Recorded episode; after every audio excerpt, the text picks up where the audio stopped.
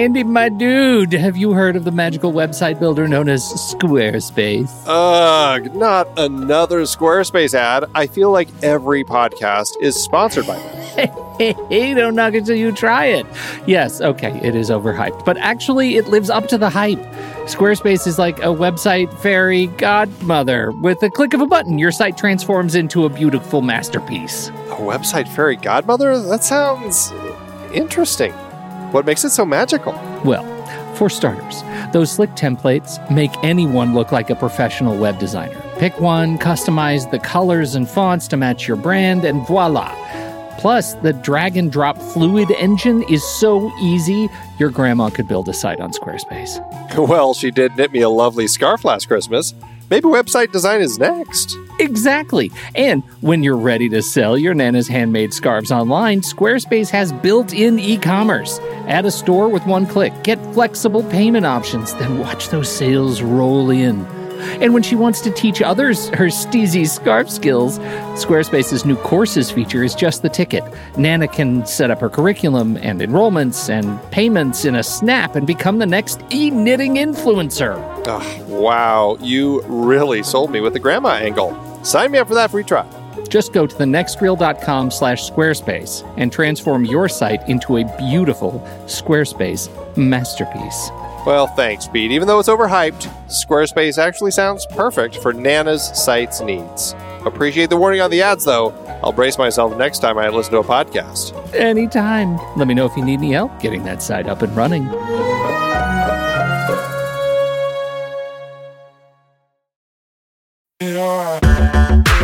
Andy, can you believe we've almost hit 700 episodes of The Next Reel?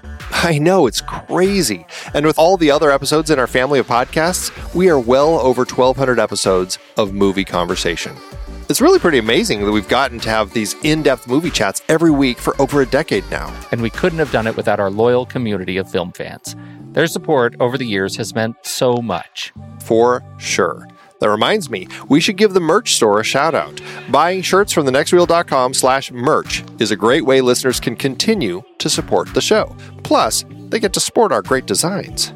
Absolutely. I think sometimes folks forget we have a variety of shirts, mugs, phone cases, and more available. In fact, a great place to start is with a shirt sporting the Next Reels logo. We also have that classic Fast Times Spicoli Surf School tee, or the weirdly popular Rusty's European Tour shirt.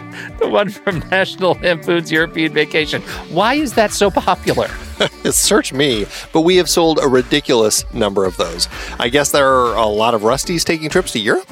We're always adding new designs based on movies we've covered, like our brand new design for a streetcar named Desire, featuring a streetcar named Desire. So if you want to rep your love of TNR and films, head to thenextreel.com slash merch. Every purchase helps us continue to have these weekly in-depth conversations. So visit thenextreel.com slash merch today. And as always, thanks for listening and being a part of the Next Reel community. We've got lots more great movie chats coming your way.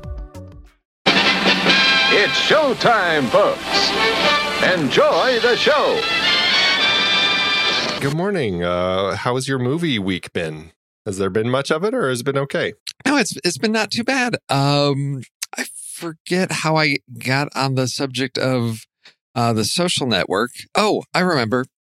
Um, so there's a, a podcast called oh, like 22 22,000 hertz or something like that, and they do all these. You know, it's all about sound, and they did one uh, about movie trailers. And I think I'd posted this on there of these guys, the Audionauts, did a, a breakdown of of the the boosh sound The that's boosh, right. Yes, and they they tr- they cut together a trailer like the typical blockbuster trailer. But in the episode, they talk about trends in movie trailers, and they talk about the use of a um, popular music, but doing a different version. And they talk about the social network and taking Radiohead's "Creep" and using that you know choir version. So I was listening to that and with my daughter and she's like, "Oh yeah, that's really interesting." I said, "You've you've actually never seen the Social Network." So we sat down earlier in the week, or maybe it was last Sunday, I can't recall, and watched the Social Network, which was interesting because she's not really of the Facebook generation, you know, with much more Instagram, Snapchat, and all that. But she really, really enjoyed Social Network. I think it was uh, sort of from her perspective, almost like a historical movie. Here's how this thing happened. Uh, but she's you know big fan of Jesse Eisenberg and knows Andrew Garfield from Spider Man, so it was faces she recognized and an interesting story. So we had some some good discussion about uh, that little you know journey of of of Facebook. And then uh, last night, my wife and I watched Game Night. Uh, Jason Bateman, Rachel McAdams. That movie was a lot more fun than I was expecting. I really, really enjoyed that one. So that's where I've been this week. Nice, nice. Yeah. Well, it's uh, it's nice catching up on some things you've seen before and some new stuff. So that's very Yeah. cool. What about you? Have you had time for anything? You know, I have. It's actually um, I've been playing catch up on a few things. One of which is uh, is finally uh, uh, um, uh, I've been working on catching up on all of the films that that you have ever mentioned in old blog posts Oh or gosh. on all of the old trailer rewinds, all that sort of stuff. So, so no, And- no guilt here. It's like, oh, it took you forever to watch the one movie I recommend. I'm watching everything you ever talked about. Thanks, right. Andy. yep. Hey, if there's anything I can uh, can use to uh, to push you into watching something of mine a little quicker this time, Okay, all be- So, what But did, I did finally watch Another Earth, which was a film that, oh, uh, yeah. that you had mentioned long ago, Mhm. and uh, in one of your early blog posts. And Mhm. I don't think it was a specifically a review; it was just kind of a uh, some thoughts about. I can't even remember now what your point was, but it was it was uh, a really interesting little quiet science fiction film. It, it wasn't perfect. I think Britt Oh, Marling yeah. does some really Yeah. interesting stuff with her projects for sure. And um, and there's a there's a quietness to it, but I, I think there's a lot of interesting ideas in it. So it was a, really interesting one, and I'm glad I finally caught up with it. Yeah, I, that's one that. uh Yeah, I. The, I really like the concept The execution. There's, yeah, I agree. There's there's some some issues there that prevent it from being know wow, uh, like perfect film, like five star. But yeah, well, I'm I'm glad. I think it's a, a good entry point into what she does, or for people that know her work from just the OA, going into the back catalog, you'll see sort of some common themes of it's it is sci-fi, but it's it's not like the hard and heavy sci-fi. It's uh, you know you can do the sci-fi without a lot of special effects, just in in concepts. So yeah, Right, oh, I'm right. glad, glad you got to see that one. Yeah, so so I watched that. So I think all I'm left with, other than your latest trailer rewind, which now I've I've had to add that to my queue because I missed that one. Um, but the other one is Kon-Tiki. So that's Oh that's my the only gosh, one yeah. left that I need to look at. So I'm looking forward to uh, checking that one out because it looks like a really fun one to watch with the family. Oh my gosh! Oh yeah, you're. I think your kids are going to really enjoy enjoy that one. Did you ever have to read either that book or excerpts from that in middle school or high school? I never heard of that story Oh, until I saw that trailer. Okay. So yeah, I completely missed that whole story. Okay. No, Yeah. definitely good. Good family one. If it's if it's stre- available streaming out there, I guess. Yeah. I yeah, I can't couldn't find it streaming, so I just I have it in my uh, my DVD queue over at Netflix. So DVD be here soon enough. DVD queue. That's so like 2004, Andy. That's so so quaint. So quaint. hey, I'm I'm helping keep uh, Netflix alive, And, that. and the Uh, postal service. Netflix Yeah. Needs me. Yes. Um, they wouldn't be able to survive without someone like me Yeah, supporting their DVD service. Um, Awesome. the other thing I've been doing, um, I've found a new podcast that I've been listening to kind of religiously is 80s All Over, which is uh, a great one I'd recommend to anyone who loves 80s movies. Um, it's uh, it's two film critics who are basically going through the entire run of the 1980s theatrical releases month by month and re reviewing What? everything basically. how Yeah, are you? How are they finding some of these things? I've got to imagine some, some, of, of them are challenging. Some of them are really challenging, but one way or another, they're tracking everything down. And so I have been, as I've been listening, I'm up into, I, I just finished 1982. Excuse me. Um, I've been adding stuff to my watch list, like, oh, that sounds really interesting. Oh, I forgot about that. And all of a sudden, I'm like, holy crap, my watch list has just grown like exponentially. I'm like, I'm trying to thin it out. What am I doing? I keep adding stuff to it. So, but there's a lot of stuff that I have been wanting to see, and and uh, now a lot of new things that I want to check out. So I am. It's it's good and bad because now it's like, oh, what am I doing? But but it's fun. It's a it's a fun podcast to check out. Oh, I'll have to I'll have to check that out because yeah, there are some films that are very much of their time and will feel very dated, and others that I imagine will feel like, oh yeah, the you know costumes and sets look a little you know dated, but the the story and the concepts are you know living beyond that that decade. Um, yeah, that, that, and I imagine there's a lot of things that uh, you know weren't the big award winners or weren't the big box office pictures that are you know solid like you know three four star films that have been forgotten and overlooked uh, that are probably worth checking out again. Yeah, and I mean, you know, there's there's there's the positive and negative side of shows like that because you know people who the, for the two of them who are hosting it who are relatively close in age to to my age Oh, okay. there's Yeah. they you know we all kind of share some of that nostalgia for some of these 80s films and they both gave just heaping praises to Robert Altman's Popeye and I rewatched that with my son oh, okay. because I'm like did I forget that that was a good one because I didn't think it was I don't. that great yeah. and I so I rewatched it uh, with my son, and you know, I I do commend Altman and everybody involved for really putting a lot of work into creating a really rich world. I mean, it really was a very cartoon feeling world, um, but the story was a little weak. And Yeah. so I didn't love it, but I, I thought it was pretty interesting. My son, on the other hand, was riveted. oh wow. Like he was just it was like watching a cartoon. He just like he was laying on the floor right in front of the TV is with his head propped up by his hands, just staring at the TV, just chuckling away. So it still has its magic, I Wow. guess. I, yeah. I think I saw that in the theater. Oh I- wow. I, think I may have seen that in the in the theater because I I remember it, and yeah, but not really sticking with me that well. I I do know that I think the town that they built uh Mhm. is, still exists and is like a tourist like yeah. thing. right, that's- So yeah. It's, it's an Yeah. interesting, yeah, interesting, you know, story about that film. Uh, okay, yeah, I was, I was thinking about because I saw your review. I thought maybe it, it's time to revisit something I haven't seen in that long. But yeah, I, I, I got time for other things. I think it sounds like. well, and and as I've learned, I am going to have to make time for a lot of other things. As Yeah. I said, you know, I'm like, gosh, my my list, like I said, it's just uh, like I've added easily 5, 10, 15, 20, 25, 30, 35, uh, uh, 45 films Oh or so my to my to my list. Yeah. Yeah. Wow. Okay. And that's just through 1982. So that's 3 years. it's like, uh, I should stop this while I'm ahead. yeah, you've got. You've got to stop these like you know decades long projects, Andy. You've got you've got I know. you, you've still got to finish got Iron. Man. You've got to finish. Iron Man here, right? Oy, oy, what am I doing? I don't know.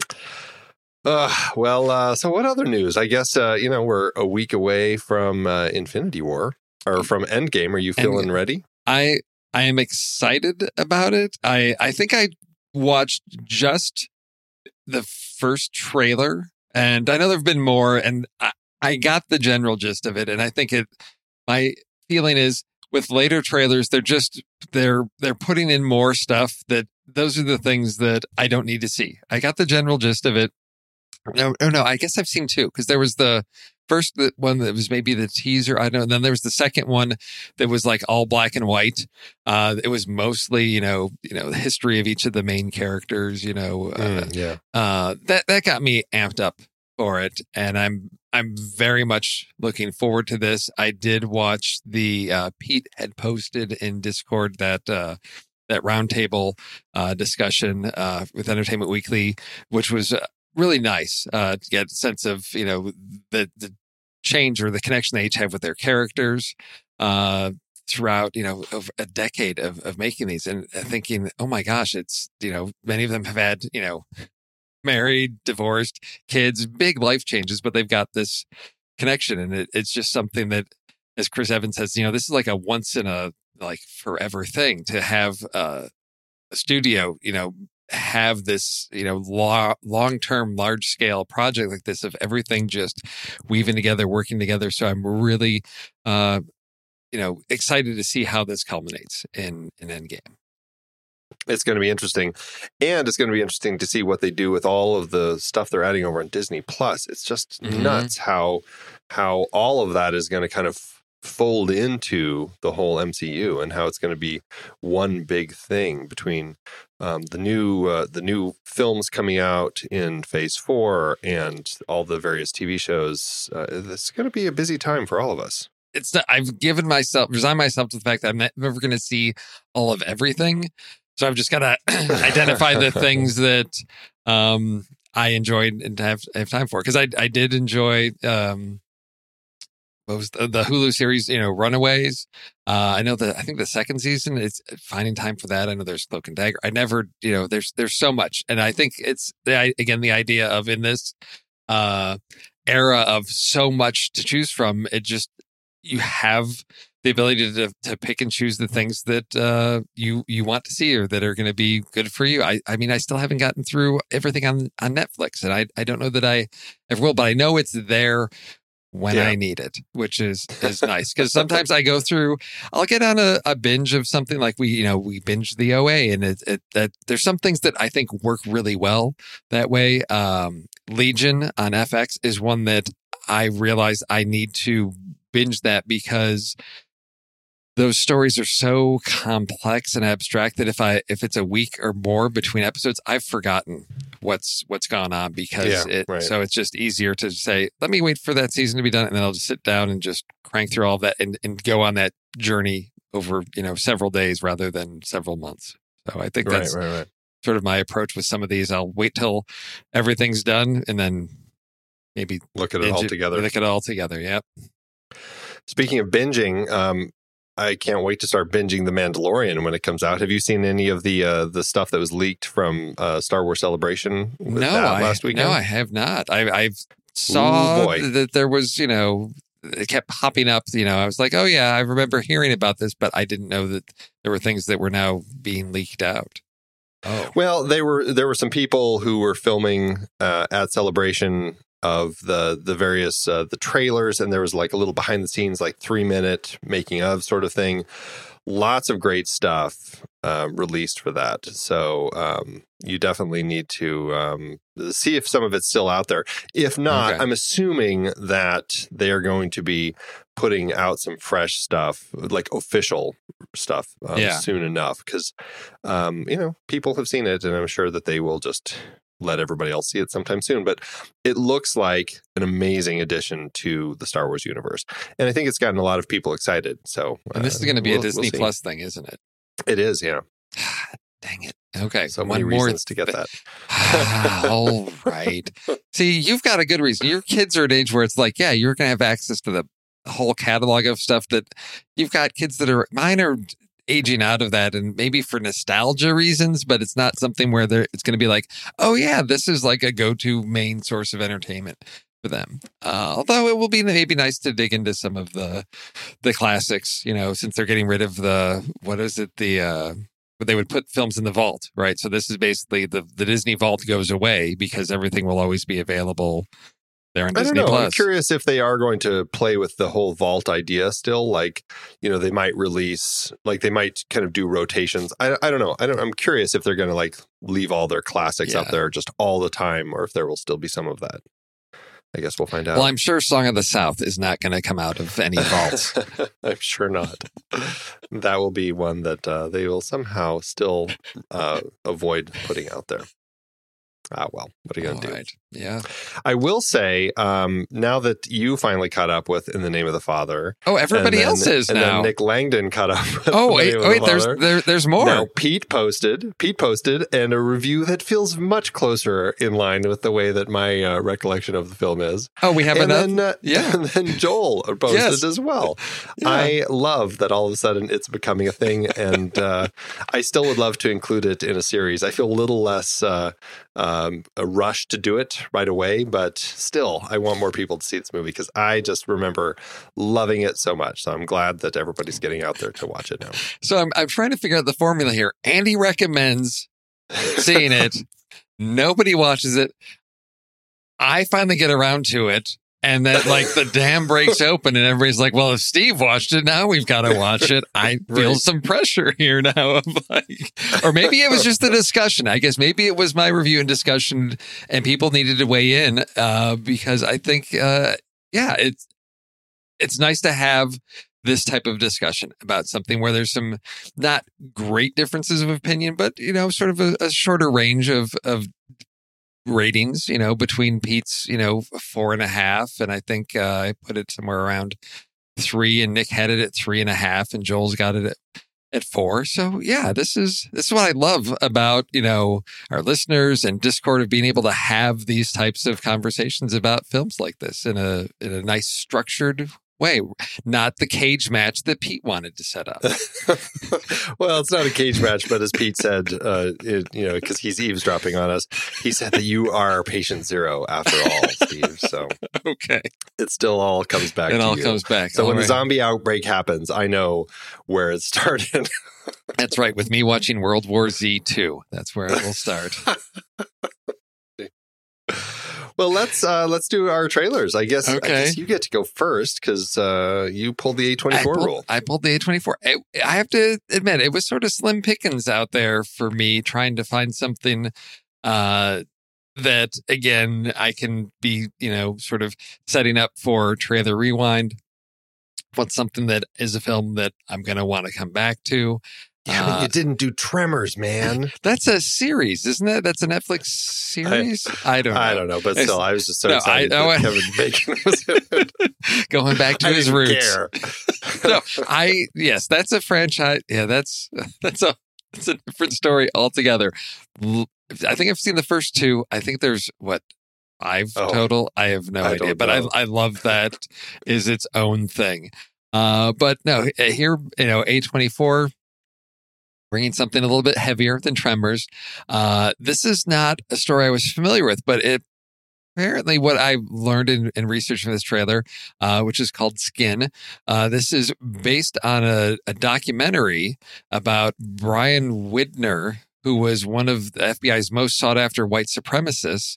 And he basically left the organization he was in and underwent 25 tattoo removal surgeries to have because he's just tatted up, you know, all the face, neck, arms, hands, ev- everything. And a lot of these are uh, symbolic, you know, gang or whatever you call it, organization affiliated, you know, have meaning to them. So th- I guess that documentary uh, inspired a filmmaker to actually tell the story, the full story of this man who was raised by by skinheads and white supremacists and you know meets a woman and basically has a family and decides to get out. And that is not the easiest thing to pull yourself out of an organization like this. And it's was I guess a short film first called Skin that won the uh, Academy Award for Best Live Action Short in 2019, and that was written and directed by Guy Nativ. I'm going to assume.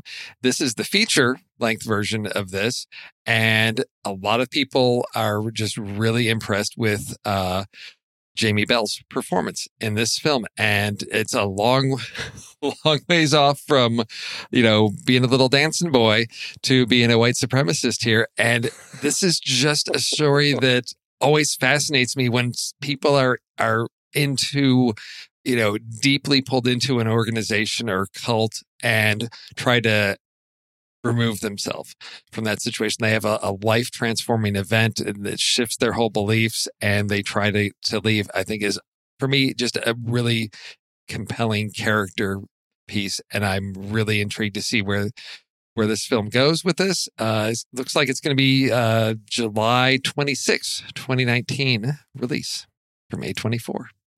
What do you think? Did you see um weirdly the short film or did you know that Guy Nativ did a short film called Skin that is That's- totally unrelated? That's it's um that's I thought it was maybe the same a similar story. I didn't know because I saw that it was also called Skin and he wanted a live action, so I thought maybe it was similar about white supremacists. Yeah. So I haven't I It have not says- seen it. The the description is a small supermarket in a blue collar town. A black man smiles at a 10 year old white boy across the checkout aisle. This innocuous moment sends two gangs into a ruthless war that ends with a shocking backlash. Oh, okay. So, yeah, it's a short drama that uh, yeah. that he did last year uh, Yeah. and won an Oscar for. Yes. so, yeah. I think that this trailer uh, just really uh, was captivating. I think that uh, Jamie Bell is really just an actor who brings a lot to his performances, and certainly is doing that in this case. Uh, likewise, uh, Danielle Macdonald, who plays his wife, I Yeah. think it just she's an actress who is uh, also has a lot of compelling stuff going on, and and she's. uh, She seemed to kind of. I I know she's been around for a little while, but I think Patti Cake$ is really where she kind of uh, broke out. And um, I don't know. I, I I think that the story here is one of those dark redemptive stories. Like, can you escape this life? Is there hope to do it? And you know, just because you remove these tattoos, uh, like he says, you know, am I still bad underneath or whatever? Yeah. It's it's a really kind of compelling look into this world, and and um, it's it's the sort of story that I think is is dark and, and creepy because of just the nature of it. But I I I don't know. I'm really compelled by it. So I yeah, I'm I'm curious. I want to check it out. Okay. And that one comes out when? That's July 26th. So Nice. I Oh, I imagine this in time for my birthday. I imagine it's you know small art house release on this Yeah. one in the middle of the summer. Some, but uh, yeah, definitely one uh, gonna look for. It, you know, it calls to mind movies like um, American History X. Uh, you know, similar type of story. But I I think the what intrigues me is this connection to a true story and. This is one. If we end up doing this on Trailer Rewind, I want to track down this MSNBC documentary um, to sort of see the comparison, uh, similar to what we did with uh, when JJ and I talked about I Tonya on Hulu. They had a, a documentary about young Tonya Harding when she was just getting started, and uh, it's always interesting with to see films that are based on real people and true events. If there are other, you know, documentaries about that to do a sort of little side by side comparison to to see different presentations of that story to see how that that pans out. So something I'm looking Yeah. forward to with this one. Very cool. Very All cool. right. Before I jump into my trailer, just for clarification, there are six Tremors films. Okay. All right. Right. seventh, uh, uh, apparently a seventh one um, in the works. Michael Gross did confirm that he was going to return. Oh my God. Has he been has he been in all of them? Um, you know, I don't know. Uh, let's see. He was in the first one. I think the second one focused on his character. Um, the Oh third gosh. one, uh, it does say Michael Gross. The fourth one, uh, Michael Gross. The fifth one, Michael Gross. The sixth one, Michael Gross. Yeah. So he's kind of the continuing thread He's through the- all of these. Okay. There was a TV show during Tremors 2 that was called Tremors 2 Aftershocks The Lost Monsters. That one um, did end up getting canceled. It never finished getting Oh. produced. They started another TV series as a spin-off on sci-fi in 2003. Um, it only ran 13 episodes before it got canceled. And then there's this new TV show that you were mentioning with Kevin Bacon. Um, Amazon Prime was moving forward with it, but then it moved to Syfy, and then they they shot it all, and then Syfy said that they passed on the pilot, but the trailer wow. is out there. So I don't know if that means it's not going anywhere or or what, because it says the trailer was made available. oh. I wonder if it's uh, if it's never going to get released. Now I'm really curious. So just a little bit. Yeah, who who would have thought Michael Gross, you know, finishes up Family Ties and just goes into another just solid franchise with Tremors? Uh, yes, you know now I want to do that as a series on the show. I, you know, I I w- would. That is one. I I knowing what you're getting into. Uh, yeah, that that could be a lot of fun because these are films that just don't take themselves that seriously, and I think it would be really really enjoyable. Some of them might be a little rougher than others, but that's a that's a sit down and just do that over. Yeah, that's a nice long weekend. Just yeah. back to back to back Tremors. Yeah. Speaking of uh, of franchises that we should do on the show, how about Child's Play, Steve? Okay. Child's Play is another series that has, uh, oh, geez, How Child's Play many? two, Oh. three, Bride of Chucky, Seed of Chucky, Curse of Chucky, Cult of Chucky. Uh, yeah, so there are seven films in the series. Don Mancini Wow. has been behind all of them and has directed the last three Seed of Chucky, Curse of Chucky, and Cult of Chucky, which was 2017. Now, and now they are actually moving forward with a reboot, and that is my trailer pick. It's Child's Play that is coming out later this year. It's a remake of the original, and it's a reboot of the franchise with Aubrey Plaza, Ty Consiglio, Gabriel Bateman, Brian Tyree Henry, Tim Matheson, and of course, Mark Hamill as the voice of Chucky. Yes. Now, what's interesting is that they actually are not involving Don Mancini at all, who is the one who created this whole franchise and was involved from the beginning. He's not involved at all, nor, and obviously, I guess, as Brad Dourif as the voice of Chucky, since now we have Mark Hamill. Um, Lars Klevberg is directing it, and uh, you know, I I'm wondering how this is going to play. I really, really had a great time with the very first Child's Play. I never saw any of the others, but I, I really did have a lot of fun with the original one from 1988. I am now really curious because I actually heard that Bride of Chucky was a really interesting and fun twist on that franchise, and so it it piques my curiosity. Will I will I ever go back and watch all of them? I don't know. Maybe because I'm curious about it, but I certainly want to see this one um, as kind of a reboot in kind of the modern world with modern devices. And here we have this new Chucky doll. Actually, his name is Buddy, as we find out, and he, um, you know, he's kind of connects to your internet. You know, he's got the little Wi-Fi symbol on the over the eye in Buddy.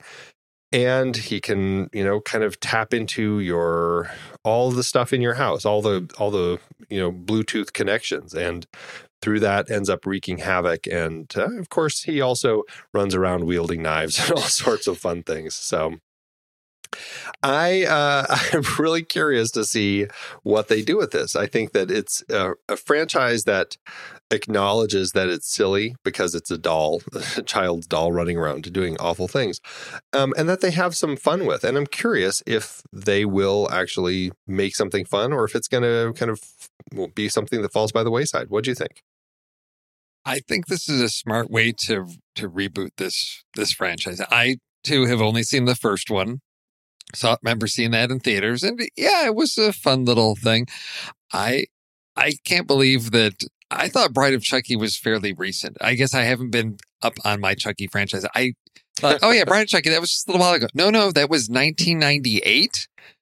Wow. Yeah, right. I yeah, and uh, I just guess I have you know lost track of time on this but i love the concept of updating this and moving away from the whole like voodoo spirit of an evil person trapped in the doll to more of a, a you know the internet of things taking over and ai and the dangers of that. It's a more contemporary uh, I think fear of you know what happens when all your devices are connected. Well, if one goes awry, then you know clearly your entire life is in danger because you know everything from your thermostat to drones to everything uh, is uh, interrelated and can can kill you. Uh, I think this is going to be a lot of fun. I'm looking forward to this maybe launching another little franchise because it's it is such a, a fun concept uh you know to see chucky with his trademark you know big knife. I mean that's i mean for you know freddy krueger's got his his finger knives and chucky's got his big knife. That that's you know they they kept that intact. And i think that uh they're just doing what they need to with with a reboot is which is you keep the things that you need and then you you reinvent things um and th- they've done that i think perfectly in this it just looks like it's going to be a lot of fun you know what you're going to get uh you know from watching this trailer which i think is the second trailer now because i think the first one Yeah. just gave you know was more of a teaser Right. but this exactly. one yeah you're seeing how how some of these devices are going to be used against people and yeah i this will be summer fun i don't know if i'll get out to theaters to see it but it's one that i'll, I'll definitely watch and have a lot of fun with this because i think that you know chucky is just such a, a fun character He is. He really Yeah. is. It's interesting looking at kind of the the critic, the kind of the reviews of the franchise. There was a you know a, a high mark I think for a horror movie set in 1988. Uh, 67% was the original. Then it dropped to 40%. Then 23% is really kind of the nadir for the franchise in Yeah. Child's Play 3. Then it picks up with Bride of Chucky and Seed of Chucky, 46 and 32. And then Curse of Chucky and Cult of Chucky are 83% each on Rotten Tomatoes. Wow. Okay. Yeah. Big jumps for those last two. Uh, so uh, yeah, I'm I'm curious to really kind of revisit all these now and Yeah. see what I think. But uh, yeah, anyway, this film is going to be opening June 21st, so it'll be a little bit of summertime fun. Oh yes, definitely. Yeah. All right, well, uh, that's it for trailers. Let's uh, should we jump into our lists? Yes. Yes, we shall. And when it's two of us, it's always a little bit easier. We're not going to have any double steals. We, uh, there's, I, I feel like I've got a little bit more breathing room because there were some I thought, oh, Pete's going to take this one. I know Pete's probably going to have this one on his list. You and me, I think we can, we can work our way through this list. right, right. We can. Um, who wants to go first? Well, what, so our topic is, Oh I- yeah, so I- so uh, the movie that we were Right. discussing this week is L'Auberge Espagnole or the Spanish Apartment, which is about a bunch of uh, which is about a guy who's on a study abroad and living with a bunch of uh, roommates from all over Europe. And uh, and the people have spoken. They wanted us to talk about roommate movies. yes. Ooh, that, I Hmm. breathed a sigh of relief when I saw that because I, I thought some, I don't. Oh, I'm like, oh, I can do this. This one, this one was easy. And then as I, I started doing my searches, I realized, and I'm in I, IMDb, and I'm like, wow, if you had to do TV shows about roommates, you could, we could each have a list of ten, and we'd probably still be fine without, yeah, without right. crossover. Movies, uh, there were a, a range of different things and genres that that are available, and I I tried to keep it to movies where it's it's not. I guess the the roommate relationship is pretty central to the story. It's not just oh this person happens to have a roommate that's maybe just a a side supporting character. I tried to have it integrated as much to the story and, and main plot as I could as the the relationship between the the roommates. Uh to the best of my ability. So that's, you know, it's not like, oh, they shared a room for one scene and, and that's it. Uh so that's where where I'm going. Uh Okay. so I'm going to start. See, this one might be. A, I'm going to start with what pro, might be a steal off of your list. And I know we've talked about this, but there's a reason I'm bringing this up. Um, because this is a movie that has, speaking of TV shows, has now been brought to TVs, and I think it's I think it's FX has What We Do in the Shadows as the TV series, but that is my first pick for roommate movies because when you've got a trio of, of vampires as, as roommates, and uh, well, you've se- you've seen this one. It's it's one of my Oh, yes. favorite like dark comedies. They're just I, I love this so much. Had s- so much fun with this. Haven't had a chance to see how it's translated to a series, but it's one that I'm really intrigued to see how they they convert this into sort of a weekly sitcom with uh, uh, vampires as roommates. But that's that's my first pick. What we do in the shadows. Well, they certainly have the meat for it, considering it's just it's well, it's just it's such a funny concept Mhm. and such great Oh, yeah. characters. So I I am very curious about that as well. I loved it. Great first pick. And um, yeah, I, I don't have much to add about that one. It's just a fantastic movie, and everyone should watch it. For my first one, I am uh, well, yeah, I, I'm going to go with this one because it's it's two roommates who go on a, a road trip. so is it a roommate movie or a road trip movie, Andy? What is it? It's both. I Oh, get the right. I get the pleasure of of doing both. It's uh, it's just an absolutely hilarious movie. It's kind of Jim Carrey at his peak, and Jeff Daniels proving that he can do some comedy, not just some more of the drama stuff. But it's Dumb and Dumber. Uh, oh my goodness, these two guys are so funny together, and uh, it's it's raunchy. It's a tricky one because there is some really just great humor that is perfect for the family, and then there's a lot of it that's definitely not.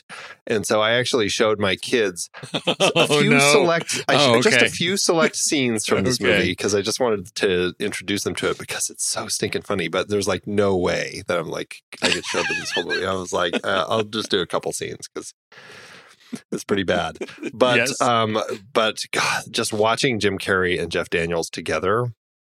Uh, it's it's perfect. I, I think that the two of them just found the, the perfect way to kind of blend these these idiots together, and it's it's the Farrelly brothers, and and they've you know before uh, you know screwing up the Oscars by winning Green Book, they uh, they had been doing some really clever and and R rated comedy, and and I think this was a good example of that. And and Harry and Lloyd, I think, are just characters for the ages. So that's my first pick, Dumb and Dumber. Okay. Yeah, seen it. Uh, it's, I, it does Uh. not hold up. It, and I think again, it's, and I guess it's with the Farrelly brothers. I don't know. I don't always.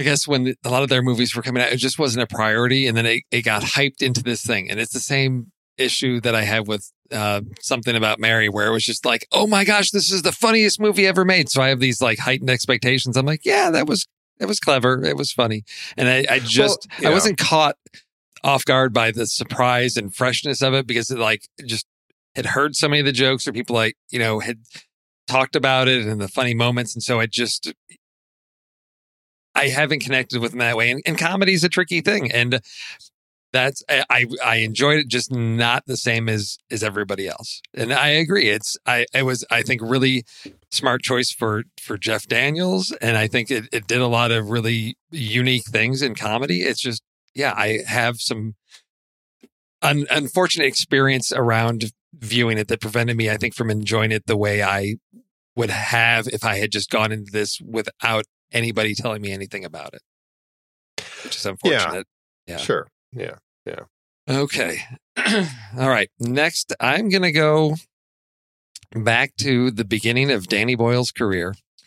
Uh, his first collaboration with John Hodge. This is his re- the 1994, his first, as far as I recall, feature film. Uh, and I remember, I think someone had recommended to me. I picked it up at Blockbuster uh, because I hadn't really heard about it, but got some, you know, a, a solid recommendation from somebody about three friends that discover that their new flatmate flatmate is dead but loaded with cash. And and what will they do with that? When you've got Christopher Eccleston, Ewan McGregor and Kerry Fox in 1994's Shallow Grave and what money does to roommates. Uh the, the tensions and it's this very uh sort of a crime thriller because you've got the police investigating and them trying to get away with spending whether or not they can spend money and it just did some it was a, a nice sort of edgier seat thriller uh sort of as a smaller film with you know at that point i don't think ewan mcgregor had been in many other things or if i even recognized him or knew him. Uh so it's interesting if you have not seen this to to see uh very young christopher eccleston and ewan mcgregor in uh, this very early Danny Boyle film that I I have not seen in a long time, but really thoroughly enjoyed. Just the there's some nice camera work in this, and it just was something really uh, unlike other thrillers I had seen up to that point. That's one I I should have had on my list because it's a great example of it. Um, that I you know it's, it's kind of slipped through the cracks in my mind too. I loved that film when I watched it in the '90s, and I just have never caught up with it again. But uh, boy. Just talking about it here and hearing you talk about it makes me want to rewatch it. I, I just, it was such a great movie. I'll be watching Discord for everybody else's reviews to show up over the next four days. because it is if you if you have not seen now i don't know how well it's going to hold up that's the, that's the thing because i have not seen it in a long time and and some things can get dated very quickly and i don't know if other films have you know leveraged some of the things that did here if danny boyle has but I, it just at that point it was it was fresh for its time so i yeah i Well, Criterion released it, so oh okay at least it's got the Criterion mark, and maybe you'll There find it on the Criterion channel. I you can revisit it. I may have to check that out. All right. Where are you going next with your roommates, Andy? I'm jumping back a ways, all the way to uh, to 1948 with uh, a Hitchcock film, Rope, which is oh yes, we've talked about on this show Compulsion, which is based on kind of the Leopold and Loeb story, that kind of crime story. This is a kind of a fictionalized version of it based on the play and uh, you know it's it's known i think a lot because of the way that hitchcock shot it the fact that he really tried to do this with make it to make it feel like the whole thing was shot with one take. Yes. Which is a really interesting conceit and i think hitchcock pulls it off pretty well. It's a little obvious sometimes like as the because i mean this was film he only had so long on each reel before he had to before the roll would end out and he uh, would end and he'd have to um, start a new one. And so he'd make sure at the end of that reel we're ending on somebody's back or on a wall or something. So he had a place to kind of create those cuts. He does a pretty good job of kind of creating that illusion. I think it's pretty nice.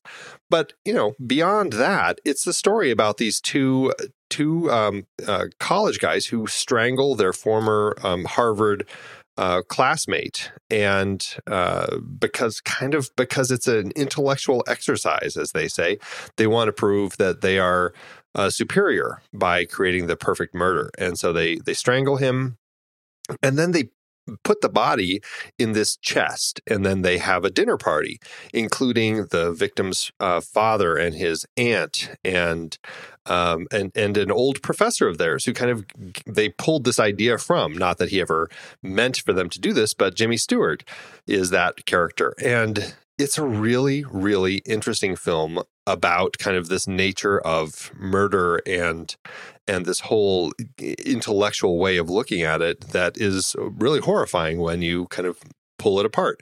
Um, it's an interesting film. These two roommates uh, are pretty horrifying in the fact that they've done this, and the fact that the whole thing takes place in their apartment in one camera shot is also worth checking out. So that's my second pick, Rope.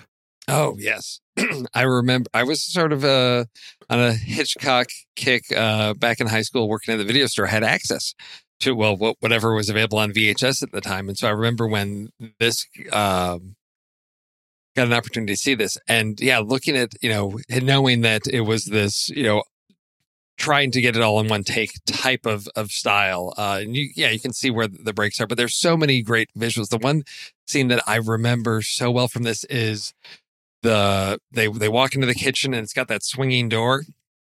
And they open the drawer and they drop the rope and, and it basically as the door is swinging wide back and forth you can see what's going on in the kitchen. So you sort of get you know you see them open the drawer the the, the, the drawer in the kitchen. The door swings open you see them drop the rope in the door swings back so you don't see them for a second and then they're walking out. So it, it was just one of those things where i thought that's a really interesting way to do this since you have already established that your camera is fixed. You can't you can't edit. You can't go in for close up. So how do you show those things uh, that normally you might want to get in a close up on something? How do you feature or emphasize something you want the audience to see? And it just so many innovative things. And again, of course, Jimmy Stewart working with Hitchcock. Uh, you know, that's Jimmy Stewart's in a Hitchcock film, I'm I'm all aboard for that. I know that there has been some Discord discussion on the was it Man Who Knew Too Much, and I it's been mm-hmm. so long since I've seen both of those versions. I I don't recall which one is my favorite. Um, but this was one that yeah I I want to say it's sort of I, it, it's I hate to categorize my Hitchcock, but this is sort of like falls in that second tier where a lot of people know the big ones. And this is one that I think uh, people will really enjoy if they haven't gotten around to seeing it because it is a really interesting concept that these characters are exploring about, you know, the superiority and, and being able to pull off sort of the perfect crime. Uh, very interesting concept. Well done. Enjoy that. Thank you. All right, what's your final pick? My final pick. There are so many things, and I see Pete has already thrown in his uh, list there on Discord of things, and yeah, there were a couple that uh, I considered and said, "No, Pete's going to take those." So I went with something that I think a lot of people may not have seen because I think it's one that that gets overlooked. But um, back in the late '90s and early 2000s, um, there was a writer that for me I was really, really enjoying his films, and he wrote some really solid films. If you think about movies like Dead Again and Get Shorty and Out of Sight and Minority Report, those are all written by Scott Frank. Well, in 2007, he directed his first film, little film called The Lookout, starring Joseph Gordon-Levitt, Jeff Daniels again, and Hey. this is the story of uh, Joseph Gordon-Levitt plays a, a kid who was like a all-star hockey player. He's involved in a car accident, and he basically has now memory issues. He's got to write down things to remember because his his memory's been impacted. And Jeff Daniels plays his roommate, his blind roommate. So you've got a guy that, that can't remember things and a, and a blind guy. But uh, some guys decide that they want to pull off this crime because uh, they're going to use uh, Joseph Gordon-Levitt, whose character's name is Chris Pratt. Uh, so Chris is like a custodian at the bank, and these guys decide they want to use Chris as sort of their inside man to pull off this crime. And it's a really interesting story when you have a character who's got you know these memory issues of how he's going to try to get himself out of the situation? How can he turn these tables on these guys when he has trouble remembering things in the the little ways he sets things up to remind himself to remember things? Uh just i had so much fun with this. Also uh Isla Fisher is sort of the the girl they use to to lure Chris into their plan. Uh, just a short film, 98 minutes, but just a really solid, as I recall, thriller done in a really unique way when you've got, you know, uh, uh, your main characters are, you know, have memory issues and a, and a blind character and how they use that blindness uh, in the stories some some innovative interesting ways. So if you have not seen it uh, definitely recommend it uh, it's not going to be a perfect five star movie I, I can tell there you know some people you might have some issues with pacing or some other things it has been a while since i've seen it but i know i really enjoyed it did some some unique unique things uh, back in 2007 hadn't seen some some things done this way that's my well, for one. me, I, I, I liked seeing uh, Matthew Goode's turn in it. I thought he was a Yeah. great uh, kind of villain in that film. So Oh yeah, so you have seen it. I have. Yeah, oh, I liked it. excellent. Oh, good, Yeah. good. I was afraid this was going to be one that I was out there alone and and nobody had seen. So glad. No, to yeah, know. it's it's a it's it's one worth checking out. It's not like you said, it's not uh, a five star film, but it certainly is an interesting one that's worth uh, taking a look at because it's it's got some interesting stuff going on in it. Yep. all right, all right. Well, for my final pick, I am going uh, with a classic, a, very big film that uh, everybody should have seen if they have not yet. I am talking about Billy Wilder's 1950 film, Sunset Boulevard. This film is a wonderful noir. It's got some incredible performances. Of course, uh, Gloria Swanson is uh, very well known for her role in this film as a faded silent film star, who uh, who kind of draws this uh, this failing screenwriter played by William Holden into her web, and and you know he kind of she kind of uh, it's kind of happenstance that they come together um, but uh, you know she finds out that he's a writer and and wants to uh, you know have him help with this script that she's working on uh, that's going to be her big return. And so she kind of uh, insists that he move in and kind of uh, this is the whole roommate angle. And and and he kind of enters this crazy world of hers with old faded stars coming and playing poker and and just kind of this dark web as she kind of takes over his life. And it, it turns into a really interesting story and, and very much is a noir with kind of uh, you know murder and and uh, femme fatale and all that sort of stuff. It's a, it's a wonderful wonderfully dark film and it's a really great take on Hollywood and Los Angeles in 1950 that is uh, my final pick Sunset Boulevard. Oh my gosh, I love that movie so much. It was one that I had kept reading about as this great classic, and I, I can't remember when I finally got around to it, but it was probably later that maybe in, college or, or after.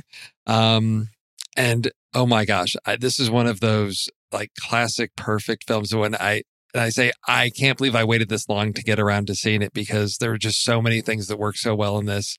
Oh my gosh.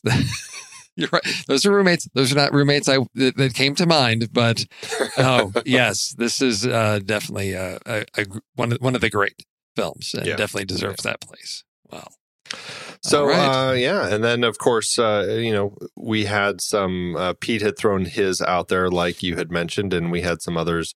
I, I know I had some others on my list and my uh, uh, backups, but Pete mentioned Ted, and of course uh, Scott Pilgrim. We've talked about before Yeah. on the show. Notting Hill. I, I immediately thought of that when this came to mind, but I just talked about that, so I couldn't bring right that and one i up, i knew it was going to be i knew that was going to be a steal probably and i thought yes we've we've talked about that one i think Yeah. several times here yes And then uh, Tootsie, Real Genius, Single Mhm. White Female, Brian's Song. Those are all the ones from Pete's list. And then I also had In Her Shoes, True Romance, School of Rock, Three Men and a Baby, Bridesmaids, The Good Guy, Bur- The Good, The Goodbye Girl, and then some others that we talked about, Adaptation and Shaun of the Dead. Do you have any other backups? Because only this only came to mind because it was recently as i think we were discussing disney plus and some of the shows that they were going to be developing and steve guttenberg how can you forget three men and a baby how can you forget three men and a baby is a roommate movie andy how can you forget I- that I just said it. did you? It was on my backups. Was yeah, it? was, uh, I- one of my backups. I, you went so fast. Uh, I know, I did. I did. Uh, no, Notting Hill was in there. Um, yes, discussions in our household. Uh, Real Genius and Tootsie also came up. I, I am ashamed to say, first thing when I, I said, okay, roommate movies, the first thing that actually came to mind was Single White Female. And I don't really enjoy that movie, but I was like, oh, yeah, the crazy roommate. That's, you know, all about roommates. I'm like, I got to come up with something else. But Yeah, uh, I, and that's when I, I I probably saw it and half paid attention to. So I was like, "There's no way I can use that one because I don't. Uh, I didn't care for it that much, and it's Yeah. not something. Yeah, yeah. So. All right. nice.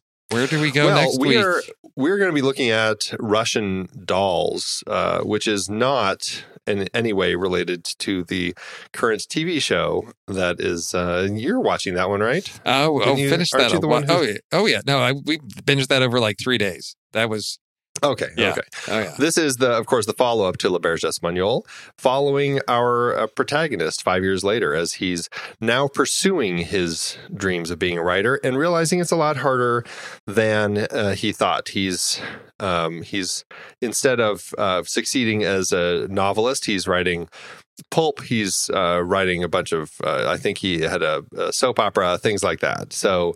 So there's something that we could probably pull from that where it's like, you know, your dream job is not the dream you thought it would be, sort of thing. I don't know what that sort yeah. of list is going to look like. okay.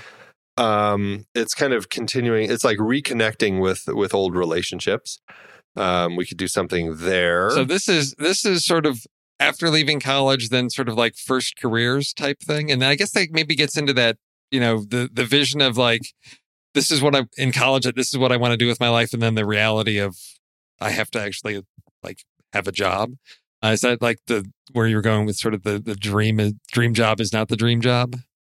Well, it is his dream job. Like Oh, he wants to be a writer. He wants to be a writer. Like that's what the whole first film is. You know, he Yeah. he wants to be a writer, but he's pursuing a career in finance or economics, actually. Oh, okay. and he at the end he you know decides he's going to pursue his dream. But now he's realizing that it's a lot harder than he thought because Ah, he's like okay. writing pulpy romance novels. He's doing ghost writing.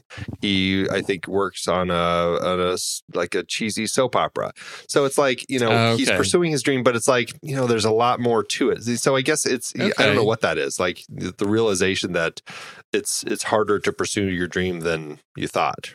I don't know. I don't know. I don't know what to. Oh, okay. The dream is not all it's cracked up to be, type of thing. Something, Okay. something like okay. that. yeah. All right. We'll have to figure out how, what to call that. But yeah, I like that Yeah. idea of like uh, aspiring to this great thing and it's not as easy. Okay. Right. Um, all right. So we've got the career thing and then reconnecting with friends over uh, later in life. Is that, that which Yep. is there yep. other he's, one? he's reconnecting with some of the people. I In a way, it's kind of like a before trilogy sort of thing. Oh, okay. He's, he's reconnecting with some of the people that he had met when he was roommates with them in the Spanish apartment, the first one. Okay. All right. So reconnecting Um, with old friends. Okay. Yeah. All right. reconnecting with old friends. I like that one. okay. one. All right. Um, What's, uh, do you have any fun IMDb? Uh, plot. it's, Plot it's, n- it's not gonna. It's not gonna be good. I can guarantee that because I think the the first one there's all kinds of things about underwear and nudity in the in the. uh, I don't know if I have uh plot keywords here. Uh, I'm not seeing them, but I'm I'm seeing the description. well, I, Let's I, see. I do like. um Now, is it why is it called Russian Dolls? Is he in Russia? What what what is the connection? You know, I, that? I haven't watched it yet, so Oh, I, I'm just I'm just kind of going basing everything off the plot summaries. I don't know why it's called Russian Dolls. Oh, okay. Yeah. Uh, okay, so Wendy's brother William's fallen in love with Natasha, a Russian ballerina. He spent a year Ah, learning Russian to try winning her over. Uh, he moves to be with her in St. Petersburg. Okay, and then Xavier and Wendy go to Russia to stay with them. Okay, so they they do go to Russia. okay. Looks like so we could do um, film set in Russia. There you go. Do you want to do that? Yeah, it sounds good. I think we've got okay. Yeah, we've got three things. Okay. got- So we've got reconnecting with old friends, film set in Russia, and then how are we defi- defining that last one? Do we want to just say uh, dream your um, dream jobs or uh, dream jobs not cracked up to what you thought they'd be or something? oh like that? oh oh, dream jobs that are a nightmare. not a nightmare. it's like it- it's, It's, just, it's a- harder. It's harder than you thought. Um, yeah. That's a that's a, like I guess- I guess- easy I- one to come up with I guess. for like uh, a- I know. Dr- dream jobs are hard work. You know, that's what they're going to pick. They're going to hear us struggling with this. They're going to be like, I "Yeah, know, we'll I have you do that list. We'll find a way. We'll find a way. Yeah. okay, I- that's yeah. a that's a crazy one, but there okay. it is. All right. Reconnecting with old friends, film set in Russia, and dream jobs are hard work. Okay. My goodness. All right. uh, the things that we end up coming up with for Yes. these lists. Should be fun. All right. Well, that is it for this week's Saturday Matinee, everybody. Uh, thanks so much for supporting the show and uh, and being a part of the next reel. We appreciate it, and uh, we appreciate you. And I guess that's it, Steve. So until next week, we'll see ya. Hondo. I love the conversations that so many of our hosts have had on their shows. Steve and JJ on Trailer Rewind, Ray and Ocean on Silver Linings, even Tommy's short lived No No Wait, Hear Me Out. And so many films they've discussed started out as a book, a play, or even a TV series. Well, now you can support our whole family of podcasts by using our new Originals page to buy the original source material used to inspire films covered on our shows. Just visit thenextreel.com slash originals. Your purchases made through our links give us a small commission at no extra cost to you and allow us to keep having these fantastic conversations. It's a wonderful way to support the show. Producing these podcasts week after week require a ton of work behind the scenes. If you'd like to help support our efforts, try using our originals page when shopping for books and movies that we've covered. It's your one-stop shop for Amazon and Apple links where you can buy the book, play, video game, movie, etc., upon which the movie is based. Original material for trailer rewind movies like If Beale Street Could Talk, The Goldfinch, Aniara, or The Two Faces of January. or Silver Linings movies like Repo Men, which was based on the Repossession Mambo. Plus, by using those links to buy books, Amazon and Apple show us a little bit of love, which allows you to support our family of shows with minimal effort. Visit thenextreel.com slash originals. It's a fantastic way to support the show and find a great book to read. That's right. Head over to thenextreel.com slash originals to find your next read and get started today.